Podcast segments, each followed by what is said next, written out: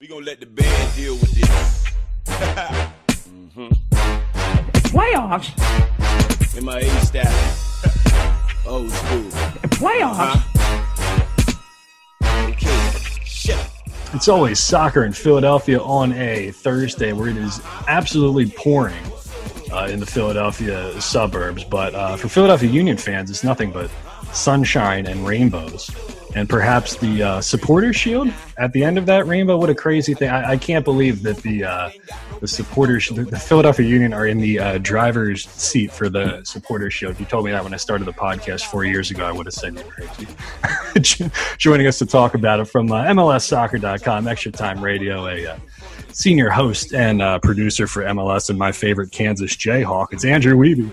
Yeah, let's go. You would have been crazy four years ago. Like you, we would have had to just, you know, probably fit you for a straight jacket and say, I, I don't know, Kevin. I'm not sure that's where this team is going. But uh, that is the state of the union these days. From as I wrote recently, mediocre soccer team. This was probably not four years ago. More like back in the uh, early 2010 days. To now a team that every every every club in MLS should be looking at and saying, Wow, we can learn from those guys. They're doing something uh, above and beyond. It's it's incredible. It's awesome. It's bizarre world, man. You've probably been covering the league as long as I have, probably before I started. I mean, at, at any point, you know, through the Nick Sakiewicz years and Rais M'Bolhi and Earnie Stewart and every and then three U.S. Open Cup final losses, did you ever think that the Union would find themselves at, at this point? Uh, I hoped because I thought that while they were doing something that wasn't necessarily hugely ambitious in like the designated player realm, it was hugely ambitious in the development realm. And that just takes time. Like it just takes patience. It takes a lot of money, and it, and it takes uh, an ownership group and a technical staff that's willing to stay the course. And I think that's that's hard. You know, like for Jim Curtin getting this job and being in it for as long as he has, that's against the odds. Like I think you could just say straight up from this time he got the job until now, you would not have thought that he would stick around. But from the very top to the bottom, they said we are investing in YSC, we're investing in youth. It's going to take many, many years, but we think at the end of that road, and to go back to your analogy, that there's a pot of gold there for us. And now look, there is a pot of gold. Brenden Aaronson is the first sort of realization of that full pathway, which is academy, USL, first team, first team success, and then the transfer fee that allows us to push all that money right back in and keep the conveyor belt going. So while I didn't necessarily see this coming, I hope that it would because I am a avowed hashtag play your kids uh, sort of aficionado. And the best part about this is that the union are doing it sort of both ways. They have, you know, the youth development side through it's coming it's coming good at the first team level, whether it be Mark McKenzie or Aaronson or now Fontana's emergence or Matt Real or whoever else you want to pick out and spotlight throughout the squad. And then, then now they spent money too. And it may not be like Gonzalo Higuain money, but it's not no money. Like Jamiro Monteiro was not cheap. Alejandro Bedoya was a real investment on their part. They've hit on their TAM signings. For a while, there was like, uh, is Sergio Santos going to hit? And oh, yes, he has. He's been a huge contributor. Kacper Przybylko the same way. They go found find value. Well, hi, here's Kai Wagner. Nobody knows who that is, but he's one of the best left backs in soccer now. Super draft value. Ray Gaddis, been there for nine years now. Still ever consistent, ever tucked in. Jack Elliott. I mean, Jack you can Elliott's go up and down that squad. I mean, it's just like all the different ways that you want to try to build an MLS team outside of just splashing $10 million on somebody. They've done it and they've done it well. And if you're a team that in your business plan or whatever it is or your ambitions, you're not going to be Inter Miami or you're not going to be the Galaxy or you're not going to be LAFC, you should look at the Union and say there's no reason why we can't compete and be one of, if not the, the be- best team in Major League Soccer. It's out there. It's available to us. The pathway is there. We just have to be smart, strategic, and invest in the right places. And the Union have done that. So why I was on Twitter yesterday and I saw that the uh, union Oh, social boy. media account was giving Oh, you cra- crap for something, and I I, I kind of got the story. I thought it had something to do with you thinking that they didn't have an MV, MVP candidate. Yeah, me correct me tell if I'm the wrong, story. and, and defend yourself here if you'd like. Yeah, let me tell you the story. So I wrote a column late at night, which is what I do because I have two small children under three. And in that column, I was basically handicapping the MVP candidates, and and I, and I said, look, the union don't have a clear one, and then the word I use is they don't have a credible MVP candidate, and that was probably too strong of a word, and it was one of those trigger words that when somebody reads it, let's just say a union social media staffer, They they think, oh yeah, they get a little offended. And I took it back actually the morning before they had their tweet come out because I'm assuming it was a scheduled tweet that they saw. And I changed it and I softened it a little bit. Um, but I actually still think that it's true that they don't have a credible MVP candidate. And that's not a knock on any of the players on the Philadelphia Union. It is more so a way of praising the Philadelphia Union for the strength of their collective.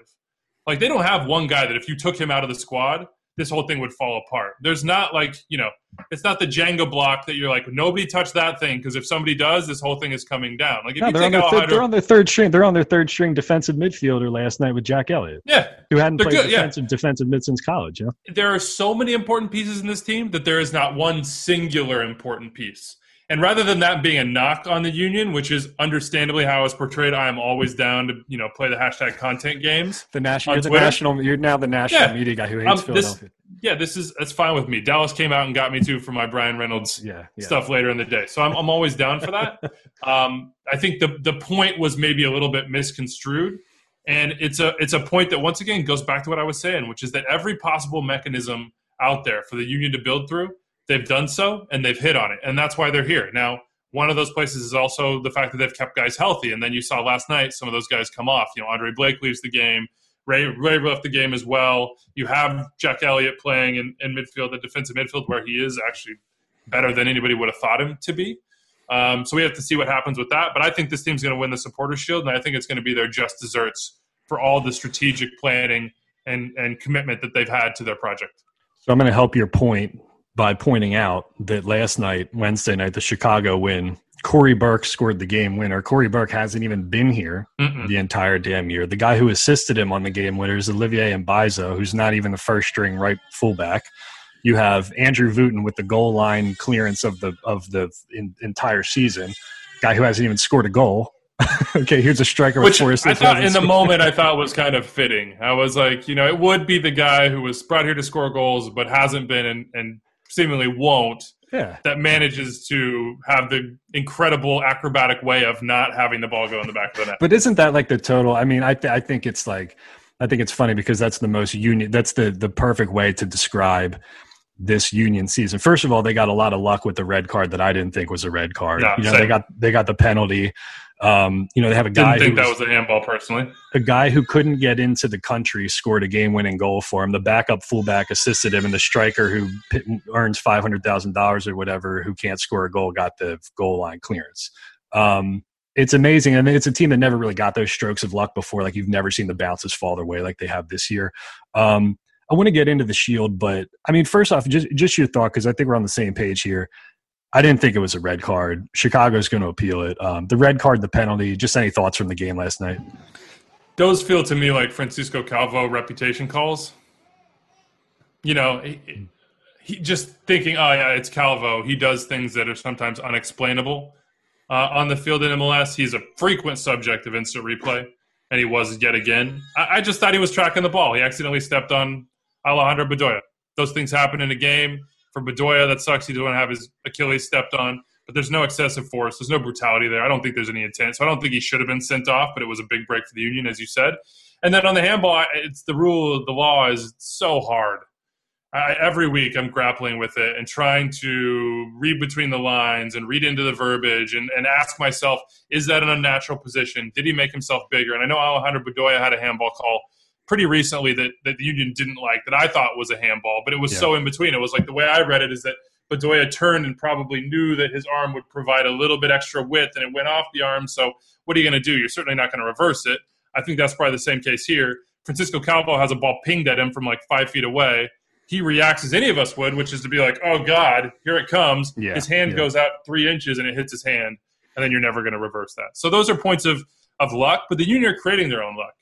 You know, I think that's also the difference than in years past. In years past, maybe that they were on the reverse side of that. They were the ones putting themselves in bad positions. Now they're putting themselves in good positions, and the outcomes are more likely than not good. These are the sorts of games that you have to win to be a shield winner. And I know it's a weird season. I know the schedule's all wonky and everything's different, and that's fine. Uh, everybody's playing in, in similar conditions, and, and we have to acknowledge that. But those are the games that if you win the shield, you're going to have two or three of those a year, where it's like you walk out and you say, "Ooh, probably shouldn't have won that, but we did, and we have the points, Mhm. and we're not going to apologize." You know, I, I, have this take about handballs inside the box, and we, I've talked about it on this podcast a bunch. I'm interested to bounce it off you just to see what you think of it. Yeah, always down um, to talk refs. I hate the, and I refed for like seven or eight months, and I had a couple of these calls, and I always felt bad making them. But uh, one of my favorite plays in soccer that we never see is uh, indirect free kicks, right? And I feel like in order to punish the handball inside the box, but not kill you with the with these easy penalties, um, I would love to see a scenario where you handle the ball inside the box. We'll give you a yellow card, but instead of giving them the penalty, we'll give you an indirect free kick inside the box. Those plays are really exciting. I know they're close range. I feel like you might end up with a concussion or two, which you don't want to have.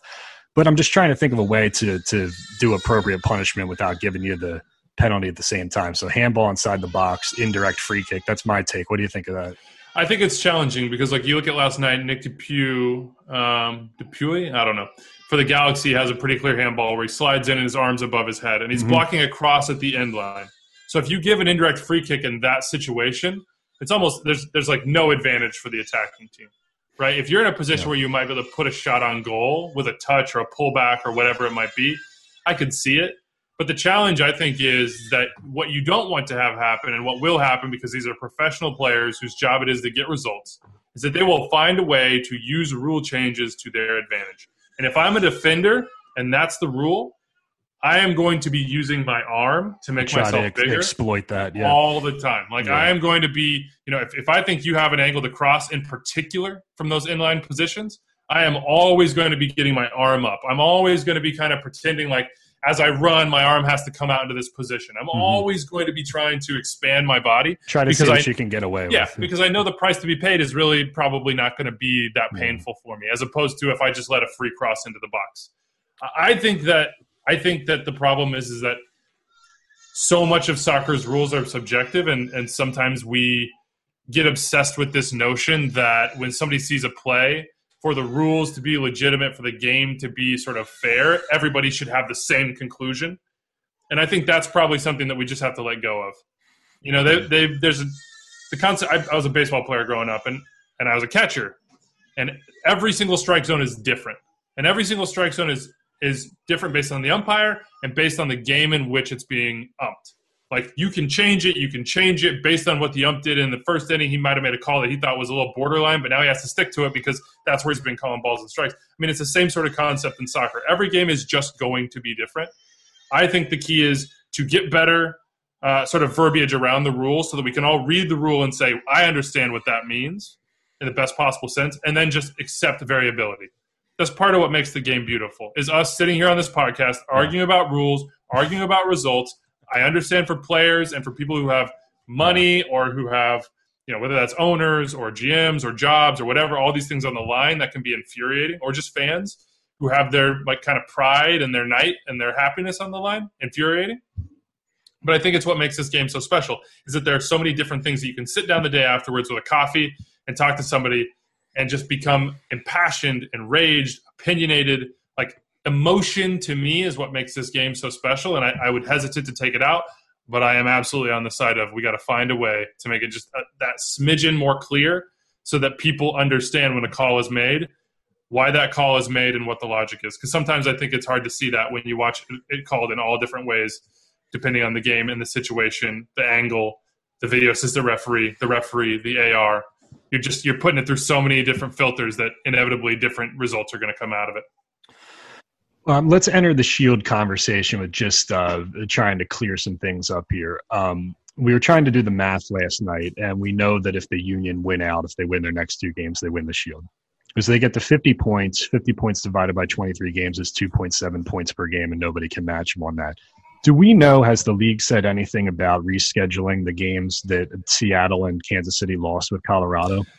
I'm in the same boat as everybody else, which is I have no I have no information on that. I don't believe that it can be fit in. I think there's an inevitability of this season that um, in these times that there are just going to be different games, total games played. And we talked about this on extra time. There's no news yet, but I think everybody, but it's 2:32 p.m. Eastern. Yeah. Um, just, I mean, I, I, do that on the show because things change so quickly in this day right, and age right, right now. Yeah, exactly. Um, that Sam Stacey was reporting that they'll change to points per game for the playoffs, like the playoff places and seeding. Mhm. Uh, and I would assume that that would probably also apply to the Shield as well. And that's just a guess. right. I think that is the most fair way to do it. And I understand that no matter how you do it, somebody's going to be mad about it. Because as the standings stand right now, Inter Miami are in on points and tiebreaker on points, but would not be in on points per game. Chicago Fire would jump above them, having played one game less with equal points. Out in the Western Conference, you would have Colorado jump in and Vancouver drop out. I think it's more about the totality of the playoff field than it is Mhm. just about the teams on the line yeah. because you have to get your seeding right and you have to have i think a universal way to judge the entire league and seed otherwise you're just picking and choosing so you can't punish teams who didn't have a case who couldn't play a game I agree like, with that. I they're agree. ready to play the other side can't do it what, what are they supposed to do so yeah. it's, you, you have to have the same in my mind you have to have the same sort of again to go back to filters that you're looking through at every single team. And i was a person who went on extra time and said hey if you haven't played 20 games i think probably we should just say postseason is not for you. Uh, sort of the way Yeah. that, that mls is back happened. Like hey play this minimum number of games and then maybe you can go to points per game off that. Um, but as it stands i think if you're just looking at the entire league this is probably the most equitable way of doing it in It a is, it is what it is. I mean, everybody everybody knew coming into this that this was not that, that everybody was just going to have to take it for what it is, and that it's not going to be perfect, and that we're going to kind of have to have tweet tweet. it's society. it's the same yeah, as society Yeah. yeah, yeah, exactly, exactly. we're in an impossible situation. What do you every single one of us is. Nobody can get outside of that that reality. So Right. how do you make mm. the very best of an impossible situation? This is probably as good as you're going to get to to making the best of it So, so here's the thing. So, if if the the Union are on 44 points now, if Seattle wins out, they get to 22 games and 44 points. But 44 divided by 22 is two points per game. So, if they don't make up that Colorado game, they can't get above two PPG. Right? The Union can get to 2.08 and 2.04 if they win and draw, or if they win and lose. So, I think we can safely say that if they win in Columbus on Sunday, that should be the clincher um, unless there's something else that comes back into it. Because it, unless my math is wrong, I don't think that Kansas City can get to can get above 2.04, and I don't think Seattle can get above 2.04 either. Um, and I, I think more than anything, um, you know, the thing about the Shield is it's it's been unbalanced since you and I since our like first season covering MLS. You know, not Mhm. since like 2011, I think, right? So it's always going to have it. The Shield always comes with an asterisk. Okay, the asterisk might be a little bit bigger, but it's an asterisk nonetheless. So to me, there's a bigger difference from going from balanced to asterisk to a bigger asterisk, right? There's going to be some footnote in there somewhere. Um, I think if they beat Columbus in Columbus, they'll have a win over Columbus. They'll have a win over Toronto. They'll have a couple wins over the Revs. I think that's a legitimate run.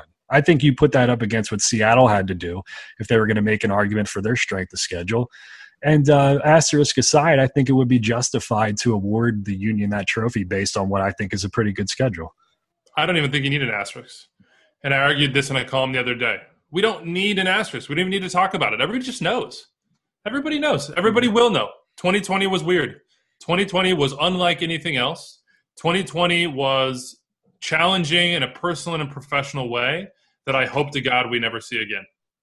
You know, for my selfishly for my own sort of well-being and for my I just hope that we never have to live through this sort of scenario again and and I'm not so naive to think as if that's the truth. I mean, there will be another challenging scenario in this world. There will be another thing that rocks our society to the core. That's that's just life. Um, and that's history. And if you if you ignore that, it's it's to ignore what's come before us and what will come. I think personally. So nobody will need that asterisk. What these players have done, the things that they have sacrificed, the lifestyles that they've had to lead, whether it be frequent testing or the limitations that they have because they need to stay on the field. Like, you know, I didn't even think about some of these things, but we were talking to Ray Gaddis, and it's like, you know, for me, I, if I need food, I go to the grocery store, but and then I wear my mask, and of course, I, I socially distance. I do all the right things. But if you're in a situation and you're a player in this league right now, would you go to the grocery store? No, you should. I wouldn't. Would you? Would you take any chances? No. You're living a different life. You're living an isolated life. You're having something stuck up your nose all the time. You're, you know, you're knowing that that one little thing could jeopardize the work of your entire team and what you've worked for in the union's case for many years. And all these these guys, the same thing. It's your profession. Um, so I don't think you need the asterisks. You play the games that you have in front of you, and if you have the most points per game at the end, as it stands, or the most points, whatever it ends up being, you deserve the honor.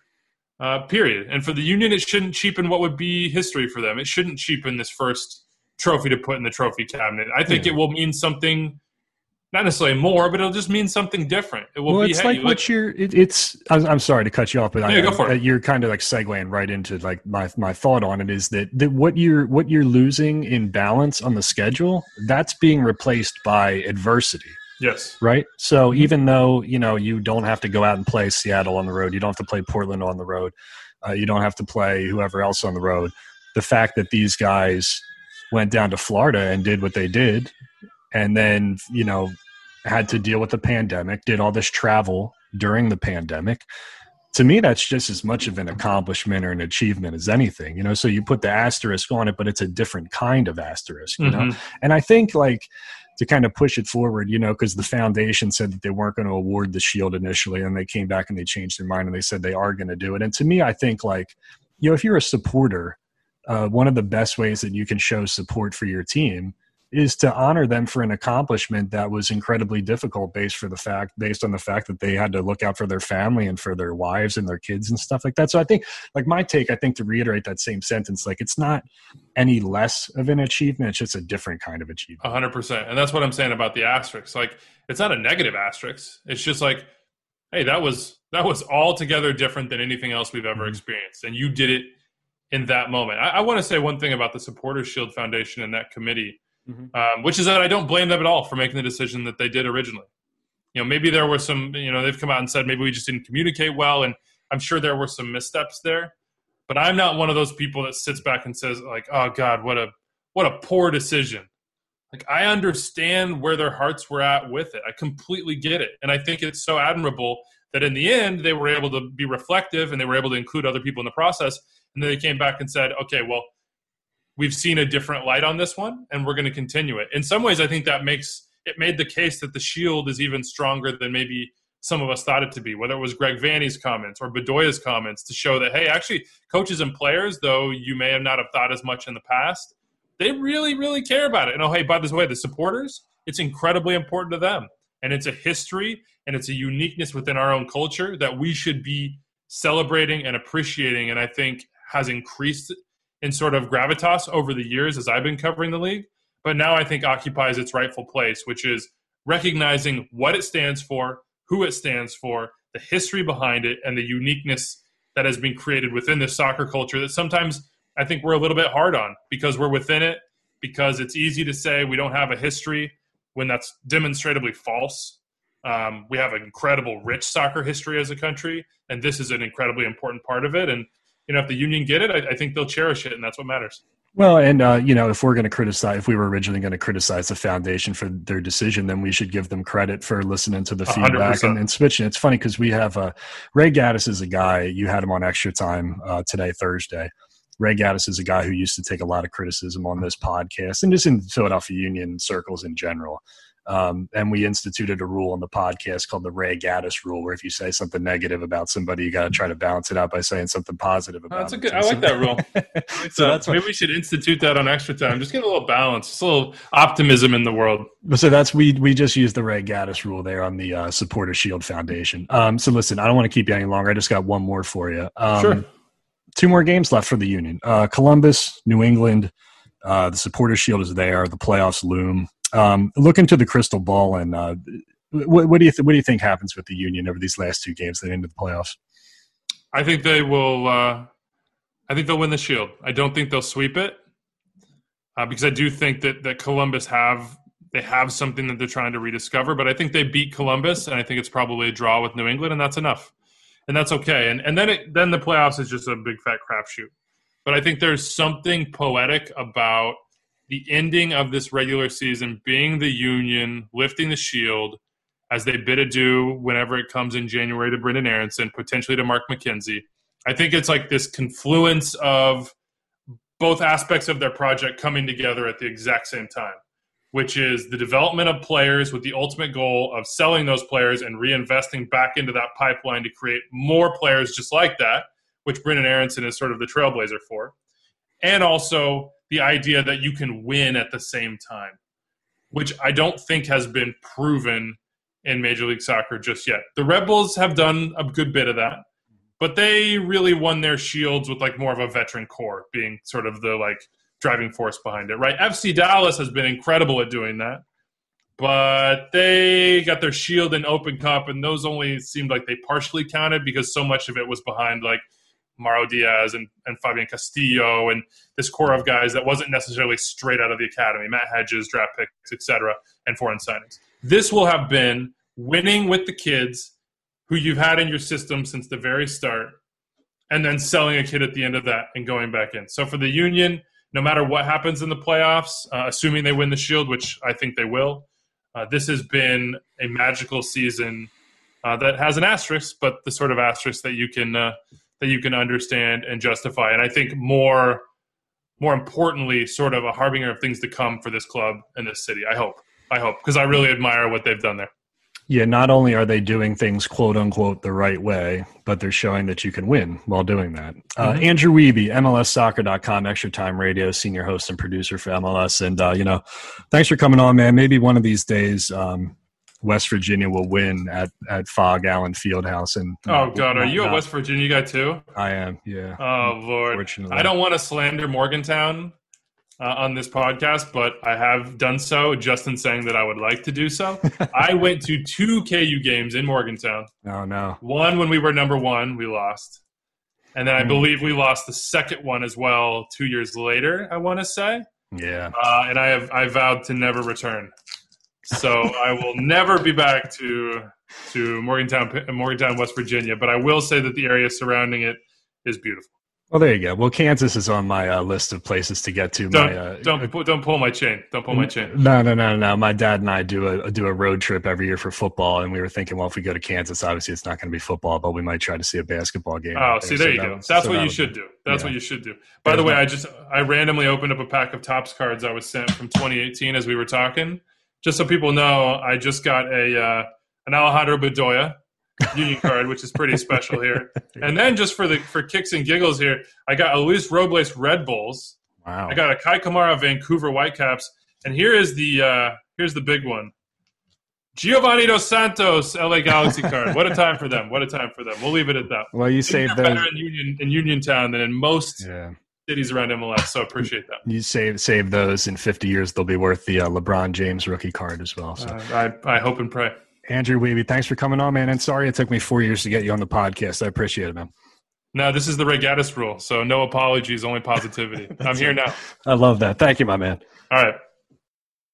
All right, let's see what you guys got in the way of questions, comments, and concerns. I also asked if you wanted to share a favorite palindrome. Uh, my favorite one is a man, a plan, a canal, Panama. Uh, not the song from Van Halen, rest in peace, Eddie. Uh, Richard Saunders says, "Any more jerseys available?" Somehow I missed all of that. No, there there aren't. I only have two, uh, two that were like left over that I have uh, for myself that we'll save for, uh, you know, maybe like a prize for like a live show or something in the future. Um, he says, "Did the Union get a replica or just a banner, uh, like a shield, a replica shield?" No, I, I mean, I guess you get the real thing. Uh, do the players get rings? No, I don't think they get rings for the shield. Um, his favorite palindrome is Taco Cat.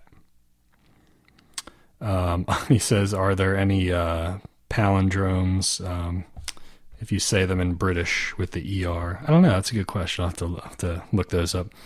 Uh, he also says, "Should there be a parade for the supporter shield or a possible cup, or did we learn that lesson with the uh, World War One parade that gave thousands of people the flu?" No, you know, I, I always, I think I said in the past that you know if they won like the Open Cup or they won MLS Cup or something like that, I don't think there would be any kind of proper parade. I, but I think in in Philadelphia you could get away with. Uh, you do something at City Hall, like a little event at City Hall with uh, Mayor Kenny and some dignitaries and some other douchebags or whatever.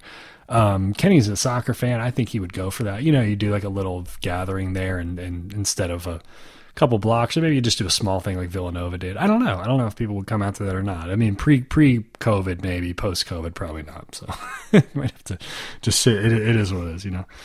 Um, or he also says, can you do the supporter shield full breakdown, all the math, the points, the prize money ceremony? Um, yeah, some of that stuff I don't know yet because it hasn't been released, but I'll give you the full, the, the, the full thing. We'll go over the full thing again. Uh, cause I already touched on it briefly with uh, Andrew. So if, if the Union win both their remaining games, they get to 50. Let me actually, let me back up here. we don't think that the Seattle, Colorado, and Kansas City, Colorado games are going to be made up. So I, what we what we think is going to happen is that the Union are going to end on 23 games. We think Seattle's going to end on 22. So in that that case, we can assume they're going to go by points per game, right? So if the Union win out, it's 50 points over 23 games. That's 2.17 ppg. All right. If Seattle wins out, uh, they get to 44 points. Um, and if Toronto wins out, they get to 47 points, right? So those, so Toronto would play 23 games. They would be 47 divided by 23 would be less than the Union, right? So if the Union win out, they beat Toronto for sure. But if Seattle wins out, they get to they get to 44 points, okay? But 44 points time divided by 22 games only, that's two PPG. So if the Union win out and Seattle wins out, the Union would be 2.17 and Seattle would be two. Right, you following? You following me, camera guy? Right. So if the Union go win or draw, they get to 48 points. 48 divided by 23 games is 2.08. Uh, and if they win lose or lose win, they get to 47 points. 47 divided by 23 is 2.04. So Seattle, if if the Union get three points, um, Seattle, assuming it stays at 22 games, they they can't get Seattle can't get past two PPG flat right now. So the Union can get four points or three points, and they would get to 2.04 or 2.08. If the Union don't win a, another one at all, it's 44. They get they barely lose to Seattle if Seattle have to win out. But but it's it's a hard it's a harder situation for Seattle to to win out than the Union to win their two games, and and so so the so the Union pretty much are going to have it locked up if they if they win um, on Sunday in Columbus, but they're not going to technically get. They can't technically win the Shield on Sunday because there's still the 0.001% chance that Toronto makes up like their 16 goal differential or whatever it is, right? Okay, so uh, there's a chance that they could finish on the same amount of points, but the Union would have the goal differential. So stand by because we don't we don't have all the the full information. But but if they go, they confirm that they're going to do the playoffs by PPG playoffs. So I would assume that it's going to be the same thing for the Supporters Shield, right? Um, John says, do the union have any way to block call ups in the November window? Unfortunately, I don't think they do. I mean, look at what happened with FIFA and, and Brujo last time, so I think they're kind of screwed. That's that's why the supporter shield is important to me or interesting to me because I feel like that's something you can lock up right now. You can get your first piece of hardware, and then if you get dicked over in the playoffs, so be it. You can say it was a really successful season and they won their first trophy in franchise history. You know, that's that's the most immediate thing I think for me. Um, Shane says Andre seems to hit his hands and his head on the post and net a lot more than average for a top keeper. Um, yeah, I've noticed that too. You know, it's interesting, and he he had the hand injury, I think, uh, from the from the Copa uh, a couple years ago, 2016, right? If I remember correctly. Yeah, it's interesting because he always seems to be at like full stretch. Um, you know, he's always you know diving in these long and lanky positions. And I think because of that, maybe that's why these uh, you know collisions with the post and the crossbar happen. Maybe. Um, or you know when he's outstretched like that, your body doesn't have a lot of give. You know sometimes if you're if the goalkeeper runs into the uh, post, but he's not really at full stretch, he just kind of crumples up and then like there's give there. So I don't really know. I'd be interested in having like a goalkeeping expert kind of weigh in on that, but it just it just seems to me like uh, yeah, he does. He does seem to have more contact with the with the posts and with the with the net and the crossbar than other people. Uh, Jim Curtin's burner account says, uh, "I've heard mention about U.S. players that can get European passports, um, having an easier time getting transfers to Europe." Uh, than ones who can't, i.e., F- uh, Fontana can get one versus McKenzie who can't. Can you explain that a little bit uh, and how it and why it affects the player's ability to get a transfer? Yeah, I don't know. I don't know. It's it's different. You know, it's different labor laws for different countries in in Europe. Obviously, like you know, Germany. Part of I think Brian touched on this. Brian Sciaretta touched on this last podcast we did. But you know, some just have more lax laws than others do. So it's easier for an American non-passport holder to get to go through Germany or Austria than it is England. I don't know why their labor laws are are like that. You know. Um, and I think certain countries it's easier to come in through too. I seem to recall that it's that Jamaica has different uh, uh, has more might have more difficulty or a different kind of path than an American player. So that would be that would change Cory and Andre's status if they wanted to go to Europe. Um, course, Cory ended up in Austria, right? So it's just easier to go that path. So you know, like not only is that is that better for uh, you know young Americans. I think because we all agree that the the path through Germany is probably more kinder to young American players, but it's also easier for them to get the the work permits and the visas and the stuff that they need to play over there. So that's kind of a complicated subject. That gets into like individual labor laws for for different countries and whatnot. Maybe we can get a lawyer a uh, lawyer on here to talk about that. Um, Dan says who looks best um, matchup wise um, to take down the Union in the playoffs besides Toronto. Um, okay, so let's look at the standings right now. Union are in first place. Chicago's in tenth. Montreal's in ninth. Um, New England's there again at number eight. Yeah, I mean, like you know, if Miami sneaks in, I, I hear some people saying like, well, you know, if they start to find their form finally with Higuain and Blaise Matuidi and, and, and those guys, maybe you don't want to see them in the in the first game that you play for sure. Um, Orlando's tricky. Orlando's pretty good. I, I you know I think like I, I don't know they they Toronto's obviously the biggest test. Columbus, but Orlando's tough too. I wouldn't worry about Nashville. They're kind of clunky. Uh, New York, they've beat New York before. Red Bull's not a threat. New England Revolution is not a threat. Montreal, they can beat Chicago. They can beat Miami's tricky. Miami is a little tricky, so I'd, I'd be a little bit wary of that. Um, he also has a comment. He says, uh, "Fuck Martinez's national team call up such a complete waste." Yeah, yeah, it really is. I mean, the only thing that he got out of that that was a positive was that he got experience in a national team camp. You know, I mean, you get training sessions with, uh, you know, Thomas Thomas Rincon from from Torino. You know, I, I don't know. Maybe, maybe there's a benefit to getting your feet wet and maybe that's a stepping stone to getting there in the future. And then maybe he plays games for Venezuela in the future. Then maybe that benefits the union, who now have an internationally experienced player, and they can maybe they can sell him for money down the road. But yeah, I mean, right now it doesn't do anything for him. It's a it's a big negative. So, uh, Union Hulk is running a poll. Uh, he says, "Hello, Kevin Dino. Please ask your perfect IASIP listeners uh, which one of these free agents is coming." just in time to win the whole MLS motherfucker for a Philadelphia Union. Is it Balotelli, uh, Sturridge, Daniel Sturridge, Jack Wilshere, or Ronaldinho? There were uh, 35 votes. I voted for Balotelli, actually. Uh, it looks like Ronaldinho is the winner with 43% of the votes. So uh, 35 listeners believe that Ronaldinho um, will be the free agent who comes to help the Union win the MLS Cup. Ezra says, "What if they do it, ma'am?" That's just it's just such the. Uh, wouldn't it be just a, it would be even in their most successful year, it would still be so Union, wouldn't it, for them to win the Shield in a, in a uh, you know in a season where it's so horribly unbalanced and there's all these these crazy complications and whatnot. But I will say this, you know, kind of piggybacking off what Andrew and I were talking about. Um, it's not any less than an achievement you know, it's still an achievement to to win the supporter shield, whether it's unbalanced or not, is really hard. You know, you can make an argument that it's harder to be bad to be really really good over 34 games than it than it is to win in the playoffs, where you have to win what like five or six or seven or, or whatever, a much smaller number, or the U.S. Open Cup. You know, we only got to win five games in a row. I mean, think think about think about the path that the Union took to the U.S. Open Cup final every single time. You know, like Harrisburg City Islanders, New York Cosmos, then like the Revs in Chicago, or like a like a KC or something like that. All you really had to do was win five games in a row to get your first trophy in franchise history.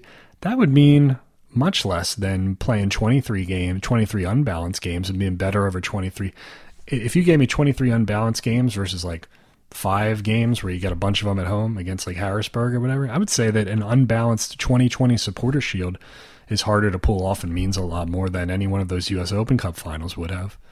You know? And again, it's just it's it's not any less of an achievement, it's just a different kind of achievement to the idea that these guys again left their wives and their kids, their families at home, went down and uh, bought in to the bubble and committed to it. Nobody opted out um, they all knew what the concerns were, but they were competitors and they wanted to go down there and try to do their best and compete in that tournament, bring some points home for the regular season, and then continue to, to do it while traveling around the country during a glo- or traveling up and down the East Coast during a global pandemic. I mean, you got to give them a ton of credit either way. You can put a big asterisk on it if you want. You can say Seattle had a harder path. You can say the Union had a harder path. I think the Union, think whatever bullshit mathematic statistic analytics that they ran on the MLS site, I think they said that the Union's path was harder. But, um, you know, either way, it's uh, when you put COVID into it, COVID makes it even more of a accomplishment in my mind.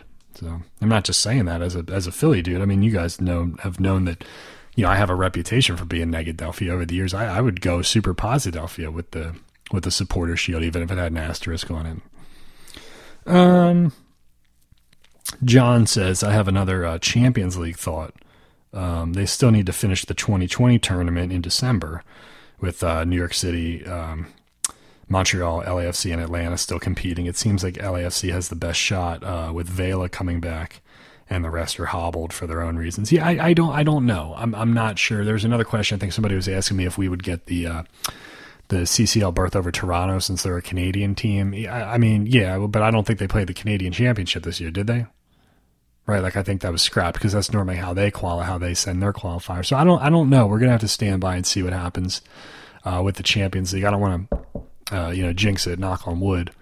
Um, but I don't, I don't really know what's what's hap- what's happening with that. I, I think we can probably guess that it's going to be points per game for the Shield, and maybe by the time the podcast is published, they'll have announced that. But um, I, re- I really don't know. I don't know what the Champions League spots are going to be like. I don't think they've they've said how it's going to work out yet.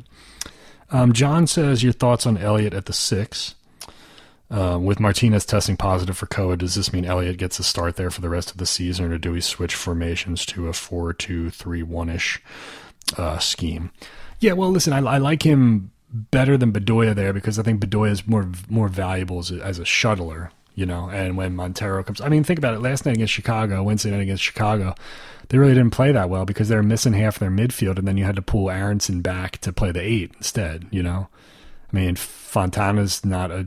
Well, I guess they, he kind of is a starter now these days. But the thing with Elliott is that they just don't. He, he's not really going to, you know, grab the ball and kind of uh, possess the way Mar- Martinez can. He doesn't sort of have that, um, you know, consistent. I'm in sync kind of feel for the the te- the tempo of um, of playing D mid. He's a good defender and he's a good ball winner and he can play good passes, but he's not a guy who's going to like put an impression on on the game from like a grab a hold of it in a in a possession and start pinging the ball around kind of way.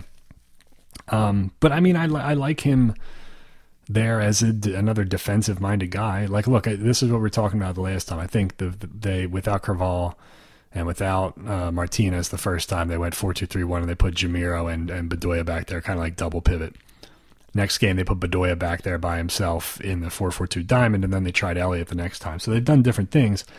Like philosophically, would you bring an offensive guy back, or would you put a defensive guy further up the field? You know, like me as a center back, I would say I would put Elliott up there, knowing that he played that at WVU, and that he gives you some, some of that extra bite in there. Bedoya gives you better passing and uh, possession and positioning, but you lose some some tackling ability and some defensive ability. I think they did okay with Elliott. You know, if you're worried about conceding possession, okay, um, but they've been giving up possession for most of their games this year, and that's been that's been okay with them for uh, for them. You know. Um, Shane says was was the poor performance against Chicago due to tired legs, let down after the huge Toronto win, missing Brujo and Jamiro in the midfield. It was it was all those things you know, there's all those things. And like those are the kinds of games where you get a cheap red card like that, where you know you have Haris Medunjanin who who that, that's that's last year and the year before they would just sort of grab those games. They would just strangle you in possession, but they're not really the type of team, especially with Elliott there. You know, to just start bossing possession and hemming teams in. I, I thought they should have went the opposite. I thought they should have pressed higher and push more numbers up the field and just try to like grind uh, Chicago down, just tire them out. You know, if you're not going to strangle them in possession, just try to give them the ball and just press them into oblivion and you know make make ten men wear themselves out. And they they kind of sort of d- did that a little bit at the end of the game. And you know, you saw on the uh, Cory Burke goal, they just sort of had an inside outside. Just sort of one-two combination where they sucked in a bunch of dudes, and then Mbaizo was wide open on the on the left, and they they broke him down eventually with that. So it's kind of the way to go if you're not going to be able to possess like that. Um, Mike suggests a United States of uh, America uh, segment where we do words that end in the letter A for all the states uh, that live in the uh, or all the states in the USA. I think it's a fantastic idea, but I'll have to do it with Russ. Um, you know, because again, some people some people like the words that end in letter A segment, and some people don't. It's a controversial segment, but I, will I'll keep my promise to you. If you if we can get a British person on the podcast or an Australian person or Brett Brown, um, and they do this segment, we'll retire it forever. So that's my deal to you. Um, Ricky says if the Union win uh, in Columbus, does it just happily save us from a fifth attempt at watching the Union beat the Revs? Yeah, you know it's strange because I mean they've played them, they played them uh, one, two, three, four. They played played them four times already. They beat them twice in the regular season. They beat them once in Orlando, and they tied them too. I mean, how hard is it to beat a team four times in one year? Like we don't really think they're going to beat the Revs four times, do we? I don't know. Maybe they maybe they draw, a win draw, draw draw. Would a draw draw be able to get it done? Maybe if Seattle doesn't win out. I don't know. It's just it's just weird. I remember we used to do that five for five show. Do you guys remember that show? The five for five show that we did with the Union website, like way back in the day. Um, it was me and Karith and um, Heather Mitts, um, and Peter Pappas was on it for a little bit too, um, where we just talked about like because Heather played with like um, you know, when she was in WPS, I mean, there's only so many teams in the league, and so you had to play Sky Blue like six times a season. You know, like how many times can you? You're so familiar with these teams and so familiar with their players. Like, surely you're not going to beat a team five times or four four times or six times. That's why I just the Revs game gives me a weird feeling because I don't know how often that happens. I don't know how often you can beat a team that you see that often. You know, it, it feels like another tight, like like one one two one kind of game. I don't know. Um, Craig says winning their first trophy uh, they won't get to keep uh, after it was nearly not given in front of an empty stadium that people will try to throw a f- fat asterisk next to. That's so Union, and I'm very proud of them. Yeah, no, it is, isn't it? If it, if it does happen, it'll be it'll be the only appropriate way to uh, to make it happen, wouldn't it? so it's a great inside joke that we share among like the 18,000 people who are down at the stadium all the time. Uh, Super Wentz uh, says thoughts on the U13s absolutely dominating since the start of MLS. His next tournament, uh, Sullivan is a star in the making. Yeah, they're really good. I think uh, Marlon LeBlanc's son scored another banger, didn't he? Kellen, he's damn good. They got a lot of talent, man. Like the the academy's good, man. They're like churning out uh, people. I texted Tommy Wilson. I said, "Hey, congrats, man, on on um, you know Brenden Aaronson and you know you guys uh, transferring him. That's a huge moment for them. I mean, seven years in the making, and uh, you know it's funny. I I I, um, I remember t- Tommy had a quote. I think the last uh, like just before I left the beat, it was like 2017 or something like that. It was when Don Garber came up to visit the uh, the academy and YSC, and Tommy said, you know, it's it's great that we're getting all these plaudits for having a great facility and a great uh, organization and a plan here in a school, but I want to be judged on the quality of the player that we produce. You know, I thought that was a great quote at the time because it's like, yeah, you can blow sunshine up their ass a million different ways, and you can say they're doing the right things. They're they have the school. They're you know, combing the area and casting the net and bringing in all these kids and doing it the right way, right? But you know, like I said to Wiebe, not only are they quote unquote doing it the right way, they're they're they're winning while doing that, and they're transferring dudes for six million dollars. Dude from Medford's 19 years old. The union just sold him to Salzburg for six million dollars. So I would love to revisit that quote with Tommy. Maybe we get him on the podcast and say, "Well, now you can be judged on the quality of the player, and the quality of the player is damn good." So, congrat- congratulations, you know. Um, all right, what else do we got here? Um, Rich Ransom, did Union fans, uh, in the end, trust the team's process? Yeah, that's a good question. You know, I think they did. You know, and I think um, what was our academy take on this on this podcast? Yeah, I, I, I thought the academy was always intriguing. It was interesting. It was. I, I always said it was hard for me to get excited about the academy because you got to wait. You know, and in the meantime, you're watching the team cheap out and fail to win a playoff game. Get nine seasons without a playoff win. You just kind of kept telling yourself, "Well, just be patient, be patient." They're putting money into the academy. Um, I mean, yeah, I, I guess the team, the fans did trust the process. I mean, there. Were, I don't think anybody was anti-academy, were they? I don't, think anybody was like, well, they're doing it the wrong way. I think people appreciated what they were doing, but they were frustrated in the meantime because they wanted to win, because they weren't doing jack shit until then. So I think I think it made the wait harder. Um, but I think that um, I think I think that's a good way to look at it. Yeah, I think they. I think most people did trust the trust the team's process.